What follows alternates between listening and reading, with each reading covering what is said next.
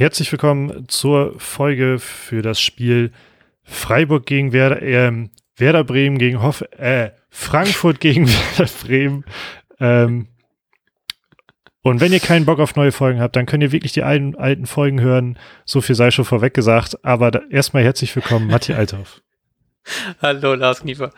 Fand es gerade sehr lustig, weil ich selbst nicht gereilt habe, was du gerade vorhast. Und ich war so, hä, das ich gerade doppelt versprochen. Ähm, sehr gut. Äh, tolles Intro, vielen, vielen Dank dafür. Es fühlt sich echt ein bisschen so an, vor allem, weil wir letzte Woche ungefähr zur selben Zeit auch hier saßen. Deswegen nehmen wir gerade wieder so eine Late-Night-Folge auf. Und wir können wieder über ein 1 zu 1 reden, bei dem man sich sehr gewünscht hätte, dass man noch irgendwie ein Tor mehr reinstochert und aber trotzdem sehr glücklich darüber sein kann, dass man nicht noch ein Tor kassiert hat. Weil ich meine, Frankfurt war phasenweise über, über die deutlich längeren Phasen die bessere Mannschaft, die auch deutlich zwingendere Chancen hatte, hatten. Und ja, irgendwie fühlt sich das, es fühlt sich irgendwie gut an und ich war auch irgendwie sehr froh mit dem Punkt, aber irgendwie merke ich schon so eine leichte Genervtheit davon, dass es immer nur ein Unentschieden ist. Auch wenn ich, ich also ich bin trotzdem komplett zufrieden mit der Punktausbeute. Ich wäre äh, natürlich viel, viel trauriger, wenn wir einmal gewonnen hätten und zweimal verloren hätten. Weil jetzt kann man sagen, wir sind ähm, mit so Teams wie Gladbach, mit Leverkusen, mit Stuttgart und mit Wolfsburg auf einer Stufe, denn wir sind seit fünf Spielen umgeschlagen. Ähm, aber so richtig, ja, ich, ich, ich, weiß, ich weiß es noch nicht genau, wie ich zu dem stehen soll. Ich, wenn ich einfach nur darüber nachdenke, wie geil ist es, wir haben neun Punkte aus sechs Spielen und wir haben lange nicht mehr verloren und wir haben auch, fand ich, also ich würde auch sagen, dass das eines der besseren Spiele von Werder war, zumindest was die erste Halbzeit anging. Da war ich sehr, sehr begeistert von dem, von dem Fußball, den man teilweise spielt. Ähm, also nicht begeistert, okay. Aber ich meine, trotzdem gab es da sehr viele gute Phasen. Und ja, ich bin sehr gespannt, was wir, was für ein Fazit wir am Ende dieser Folge über all das kommen.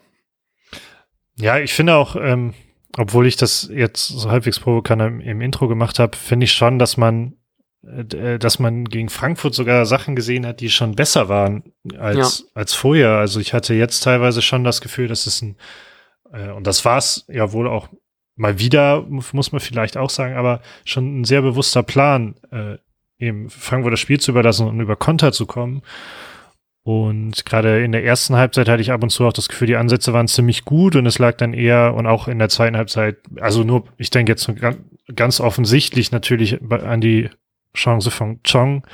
Ähm, mhm. In der ersten Halbzeit denke ich so an äh, Kontermöglichkeiten über Sargent, wo es einfach dann an individueller Qualität lag, dass es nicht vernünftig ausgespielt wurde. Ähm, was aber in meinen Augen auch noch verzeihbar ist, bei, also gerade bei Chong, der überhaupt erstmal reinkommen muss in, ja. in, in, in, den Profibereich, was man ja auch sehr deutlich gesehen hat im Spiel.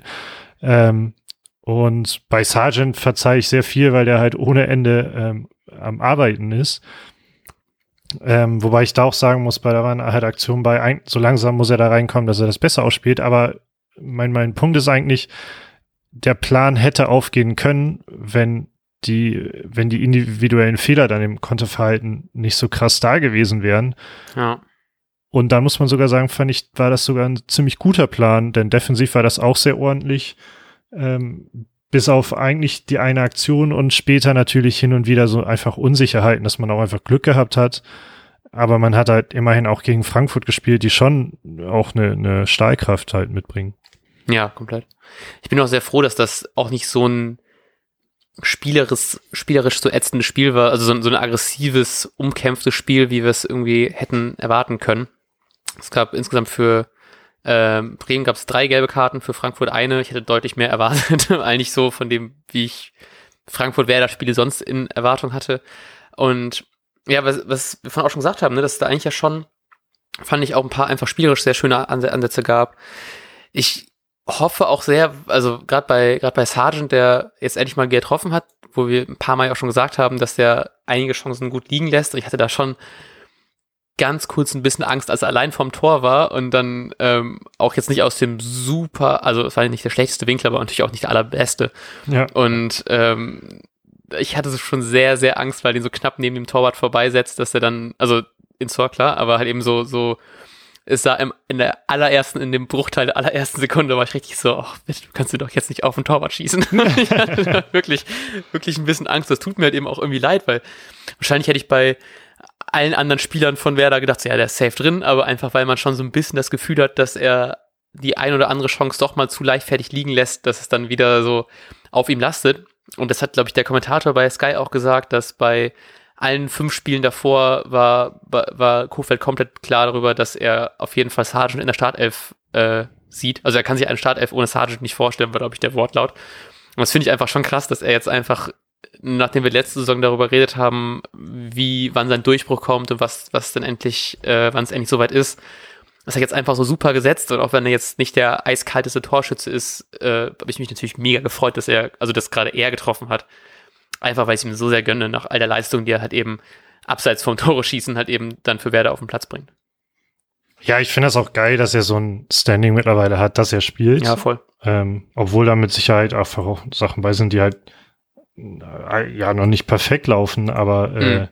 ich glaube, dass das hilft äh, gerade, also das hilft, glaube ich, jedem Spieler einfach zu, zu wissen, ich spiele schon und genieße genug Vertrauen. Und es ist ja auch nicht so, dass Sargent noch in der Entwicklung so weit hinten ist, dass, dass er ähm, mal ein gutes, mal ein schlechtes Spiel hat, sondern er spielt halt nicht sehr konstant, was er spielt.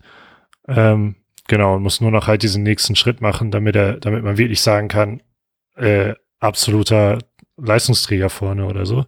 Ja. Äh, ähm, beim, beim, beim Tor hatte ich einen ähnlichen Gedankengang wie du, weil ich dachte, äh, es sah so offensichtlich aus, dass er den rechts am, am Keeper vorbeischlagen ja, will ins ja. lange Eck. Und dann dachte ich, oh, du brauchst viel zu lange, das ist viel zu offensichtlich.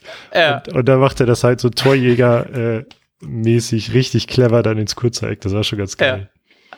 Ja, ja auf jeden Fall. Ja, ja, das war schon sehr schön. Ich hätte auch ganz kurz so dieses Gefühl, ich weiß nicht mehr, welches Spiel das war von Selke, wo der das, ähm, wo der auch so eine hundertprozentige hatte und sich schon so sehr in die eine Ecke reinlegt, dass der Torwart sich praktisch da hinlegen hätte können und Selke ihn angeschossen. Und das Gefühl hatte ich bei dem Ding halt eben auch. Ich glaube, ich hoffe, ihr wisst alle, alle ihr Hörerinnen und Hörer und du wisst, welches ich meine, weil ich weiß gerade nicht aus dem Kopf, welches Spiel es war. Irgendwann letzte Saison. Naja, ja, was trotzdem auch pro Torschützen natürlich sehr schade ist, dass Chong nicht getroffen hatte bei seiner eigentlich recht sehr, sehr großen Chance. Chance. Ähm, und dass er, dass er äh, da einfach, merkt man noch ein bisschen, ne, dass er dann zu sehr überlegt hat, was er da machen kann, nicht einfach nur draufzieht, sondern dann versucht noch den Haken zu schlagen. Das hat dann natürlich leider nicht geklappt und ich glaube, das geht auch ein bisschen auf meine Kappe, weil ich habe einfach vorm Spiel, als ich gesehen habe, dass meine, mein Aufstellungstipp richtig war und Chong tatsächlich in der Startaufstellung spielt, habe ich noch mal einen Euro auf Torschütze Chong gesetzt, wer unsere ja, sonstigen Werder kennt. Ja, natürlich. Und wer unser, unseren sonstigen Wettverlauf kennt, weiß ja, dass es eigentlich dann schon klar war, dass er deswegen nicht treffen wird. Deswegen nochmal an alle Werder-Fans, sorry. Ja, danke, dass du so offen und ehrlich äh, mit deinem Fehler umgehst. Das äh, brauchen wir alle.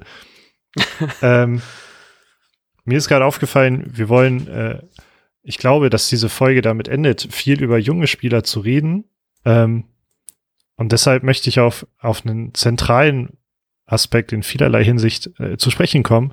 Denn mhm. ähm, das Talent Christian Groß hat ja auch wieder gespielt.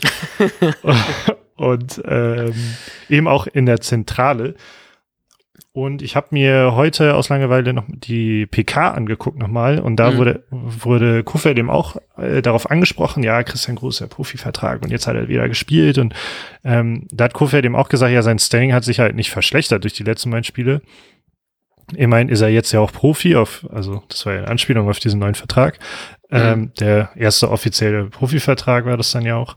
Und ähm, ja, das ist eben jetzt so eine, so eine, so eine Doppelsechs-Konstruktion ist. Also für mich klang das schon klar danach, ja, großes aktuell Stammspieler, Punkt. Mhm. Ähm, Kofeld hat da noch schnell auf Möwald verwiesen, dass der, der ja kommt, also die äh, Möwald würde Entschuldigung, Möwald würde langsam auf, auf das Niveau kommen, was er braucht, um in die Startelf zu rutschen, also fitnesstechnisch auch. Ähm, aber sonst klang es schon danach, dass es jetzt erstmal erstmal wird das wohl das Standardding sein, mit Eggestein und Groß eine Doppelsechs zu bilden. Und da muss ich dann halt auch erst natürlich kurz lachen mit Rückblick auf die Transferperiode, weil Kofeld eben gesagt hat, wir haben nicht den klaren Sechser-Typen als Spieler. Und jetzt haben wir zwei. äh, genau, deshalb muss man das zusammen auffangen, wie, wie so häufig in den letzten zwei Jahren müssen mhm. Dinge zusammen aufgefangen werden. Und äh, dann hat er eben dabei auch nochmal betont, dass man das natürlich auch Eggestein anmerkt, wenn Eggestein eben nicht nur mit, mit der Sechserrolle beschäftigt ist, sondern eben den Zug nach vorne finden kann, womit wir, glaube ich, ja. alle, wo jeder, glaube ich, zustimmen würde. Ähm, weil Maxi halt einfach auch geile, einen geilen Distanzschuss mal raushauen kann. Er hat es ja immerhin versucht, auch schon. Ähm, mhm. Und es, ja, also es klang für mich klar danach, als ob wir uns in den nächsten Spielen auch auf eine Doppelsechs mit Eggestein und Groß einstellen können. Ich mochte das generell auch irgendwie sehr gerne. Also ich fand, es wirkte einfach alles ein bisschen stabiler. Auch diese Dreier- bzw. Fünferkette, die wir jetzt in den letzten beiden Spielen gesehen haben. Mir gefällt es, dass man hinten nicht mehr so viel anbrennen lässt und dass man, äh, wenn doch mal was passiert, hinten einfach einen extrem guten Pavlenka wieder zwischen den Pfosten da hat. Und ich, ich mag das Gefühl irgendwie, dass man nicht mehr so, also klar gab es natürlich gerade gegen Ende noch wegen den ganzen Unsicherheiten noch ein paar Chancen von Frankfurt, die ich gerne nicht gesehen hätte, aber trotzdem hat man im Vergleich zur letzten Saison beispielsweise einfach nicht mehr so viel zugelassen. Und ich fand, das, das wären halt eben auch die letzten drei Spiele, wären auch solche Spiele, die man gut und gerne in der letzten Saison verloren hätte.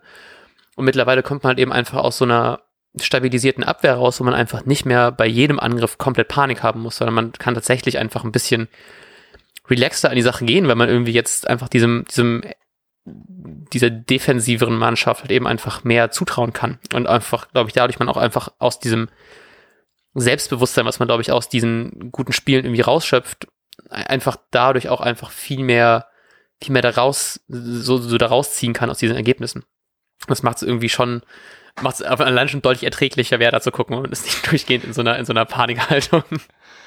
Ja, also ich glaube, die Defensive, da werden wir, glaube ich, alle zustimmen, dass das halt schon ganz cool ist. Sehr cool fand ich übrigens auch, ähm, jetzt sprechen wir doch noch einen gestandenen Spieler an, äh, da, als Toprak eingewechselt wurde, was hm. Toprak auch in den letzten Minuten nochmal für eine Sicherheit da reingebracht hat. Ja. Ähm, und auch da hat Kofeld schon angekündigt, ähm, Toprak und ein anderer Spieler, über den wir gleich sicherlich noch kurz sprechen werden, ähm, sind, sind schon Startelf-Kandidaten für die nächste Woche. Soweit sind sie jetzt doch ja. schon. Ähm, versprechen kann er da natürlich nichts. Ähm, man müsste auch erstmal abwarten, aber trotzdem fand ich schon geil, was Toprak plötzlich für für eine Souveränität da nochmal da reingepackt hat in eine, ja, in eine Phase, wo halt alles ein bisschen chaotisch wurde und eben diese typische Unsicherheitsphase von Werder eigentlich war. Ja. Ja, auch irgendwie ganz geil, dass man dann so jemanden von der Bank auch noch bringen kann. Klar, natürlich auch verletzungsbedingt, weil er vielleicht noch nicht 100% auf der Höhe ist.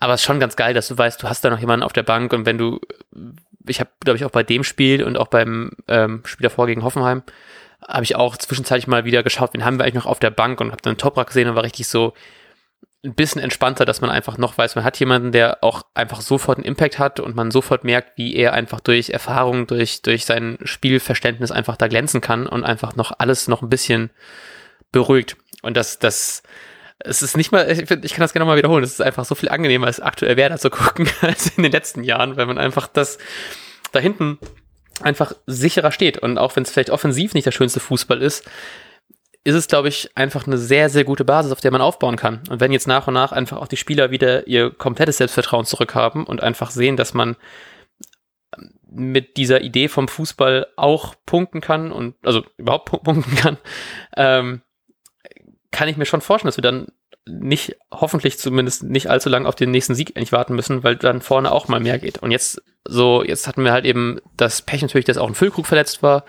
Jetzt auch noch fürs nächste Spiel auf jeden Fall auch noch ausfällt.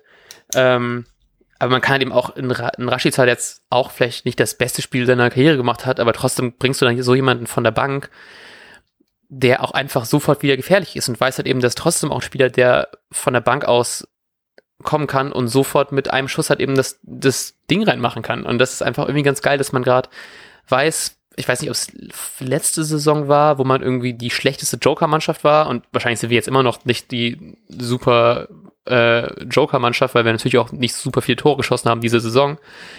Aber trotzdem schon ganz geil, wen man aktuell einfach von der Bank bringen kann. Und das ist dann halt eben, also einfach irgendwie geil. Und ich will auch nicht sagen, wir sind kein Abstiegskandidat, weil es natürlich noch wahrscheinlich harte, harte Phasen jetzt auf uns zukommen werden, weil jetzt kommen natürlich die härteren Spiele, jetzt nächste Woche noch gegen Köln.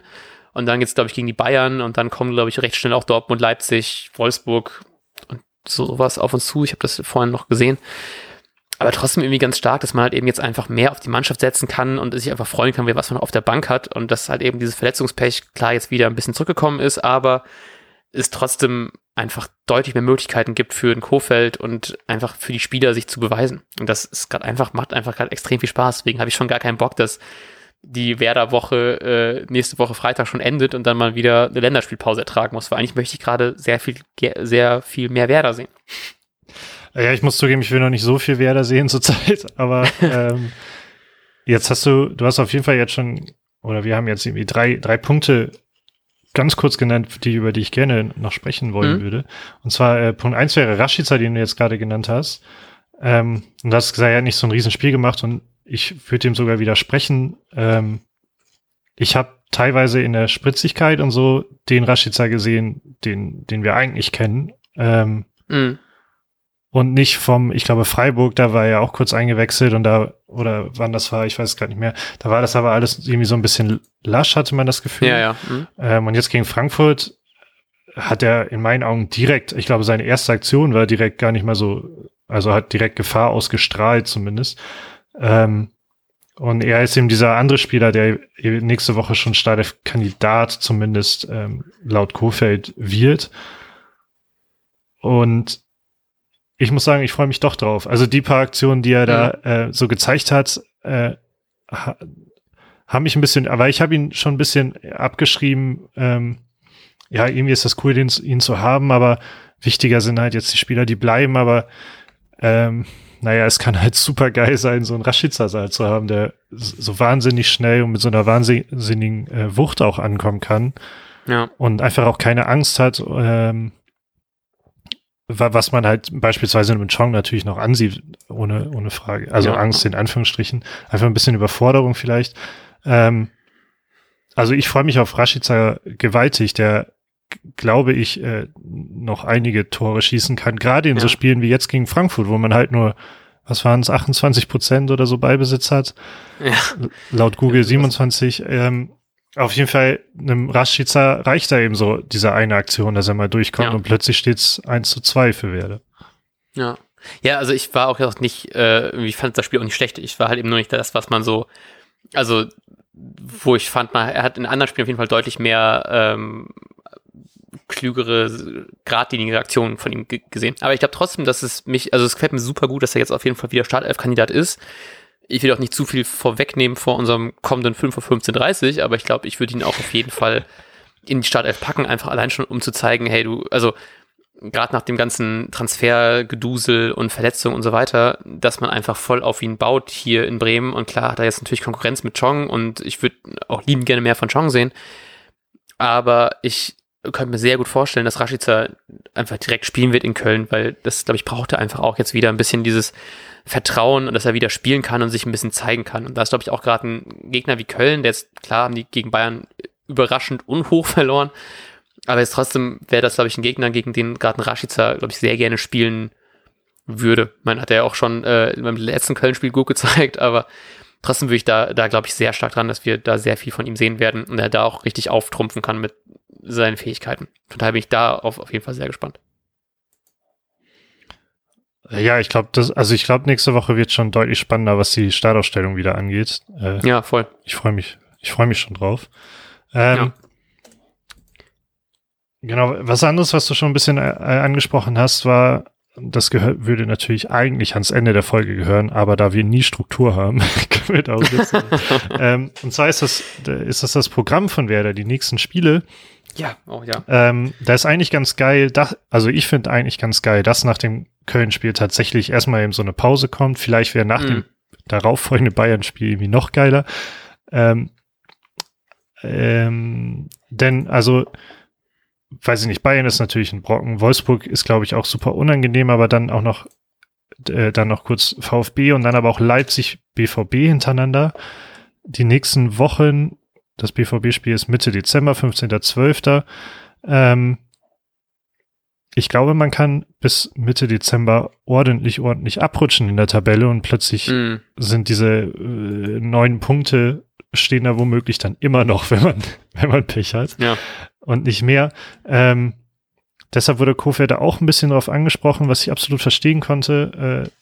Äh, und ich würde dich das, dich das jetzt fragen, muss man gegen Köln gewinnen oder ist man am Ende wieder mit einem Punkt zufrieden, weil Köln eventuell langsam auch aufdreht, weil sie, weil Köln eben auch unter Zugzwang steht?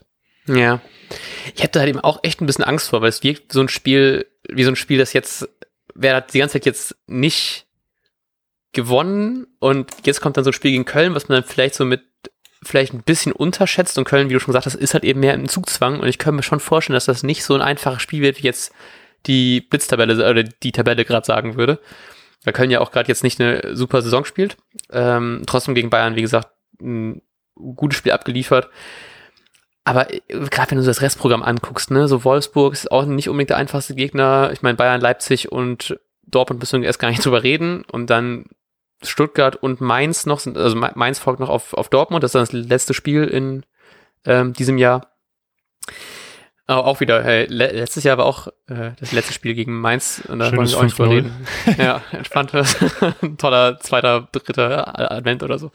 Nee, ähm, ich, eigentlich müsste man gegen Köln ge ge gewinnen. Also man sollte zumindest gegen Köln gewinnen, weil ich glaube, die Spiele danach werden wirklich schwer und ich möchte das ungern sehen, dass wer da halt eben jetzt dann darauf ordentlich auf den Sack bekommt. Ich glaube, ich bin auch ganz froh, dass das Münchenspiel direkt nach der Länderspielpause ist, weil natürlich äh, von München deutlich mehr Spieler als von Werder in der Länderspielpause unterwegs sind. Ähm, trotzdem wird das super hart. Also ich, ich hatte auch irgendwie tatsächlich das nicht auf dem Schirm, wie eng dann die äh, ganzen Brocken aufeinander folgen. Deswegen glaube ich schon, dass man eigentlich gegen Köln gewinnen muss. So, das glaube ich, da gibt es dann wenig Ausreden. Eigentlich stehen die Chancen ja auch eigentlich gerade ganz gut. Ne? Ich meine, ich meine, äh, Füllkrug fehlt, Selke weiß ich nicht, wann der zurückkommt. Aber man hat sich eigentlich gerade ein ganz gutes Selbstvertrauen angespielt und das kann man dann, glaube ich, gegen Köln hoffentlich auch nochmal mit mehr als nur einem Unentschieden bestätigen. Ja, ich hoffe das nämlich auch. Also ich glaube auch, dass wir diesen, diese drei Punkte dann eigentlich brauchen. Äh, denn so nach einem Bayern-Spiel und wenn Wolfsburg auch schief geht, dann ist die Mannschaft vielleicht auch erstmal geknickt. Dann kann vielleicht ja auch noch Stuttgart schief laufen, die nämlich ja, ja auch ganz guten Kick spielen, glaube ich, diese Saison. Mhm. Und ja, in der Tabelle ja immerhin äh, vier Tore besser stehen gerade. Ähm, naja, und wenn dann Leipzig und Dortmund auch noch schief laufen, dann sieht's halt schnell düster aus. Deswegen äh, hoffe und glaube ich aber auch an den Dreier in Köln, um das schon vorwegzunehmen. Aber ich, also ich glaube auch, man muss. Oh, Entschuldigung. Ich glaube auch, man muss diesen Dreier halt holen. Ja, wirklich. Also das äh, schaut mir gerade ein bisschen, wie hart das Restprogramm dann ist.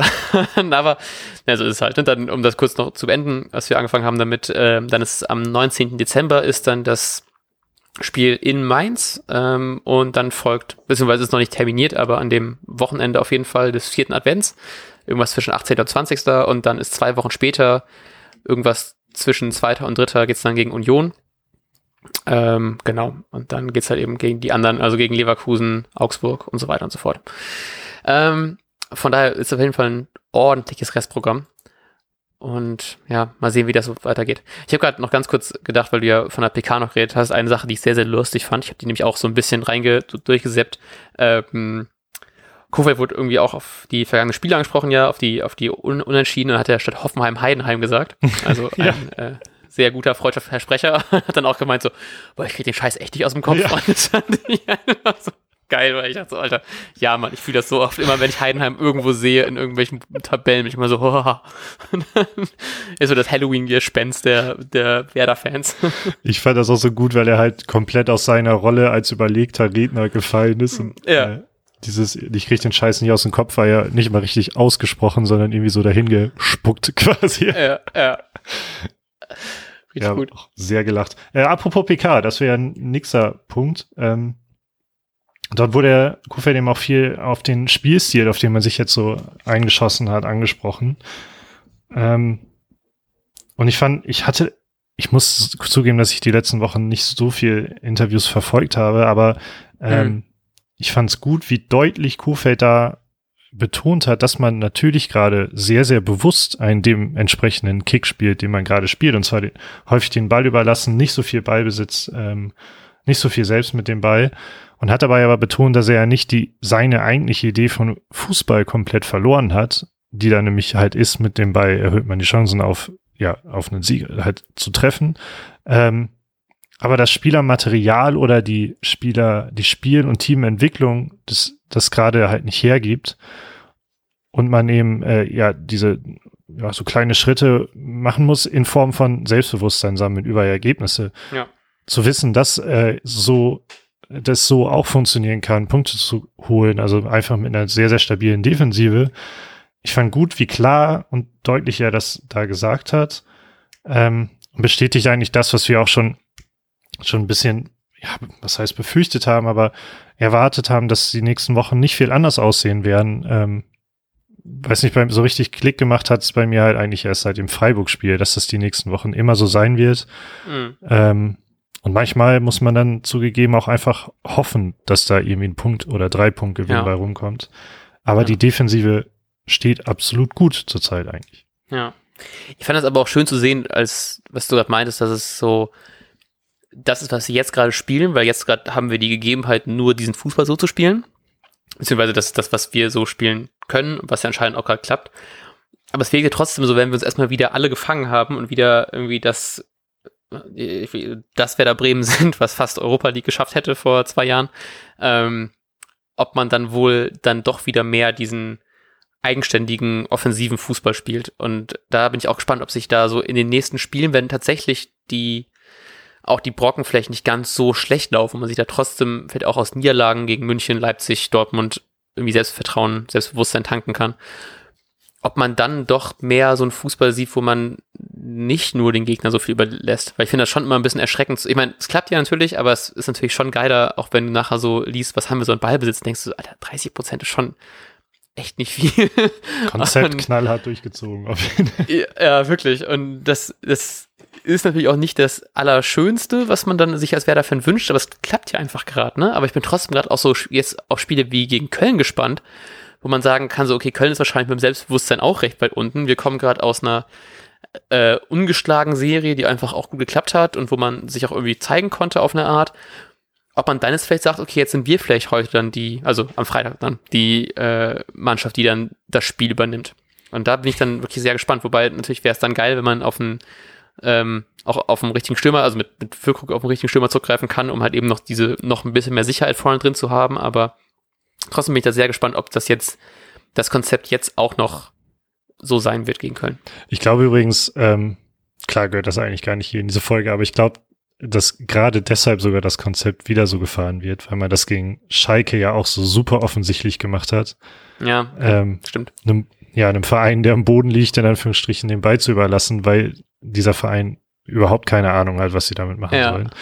Ähm, ja, ich glaube, man, man kann bei solchen Vereinen aber nicht so geil auf Konter hoffen, wie es jetzt gegen Frankfurt hätte klappen können. Das ist der ja. einzige Haken an der Geschichte. Aber ich glaube, wir dürfen gespannt sein, vor allem halt eben ja auch mit anderen Spielern, eventuell wie einem Rashica womöglich halt von Anfang an.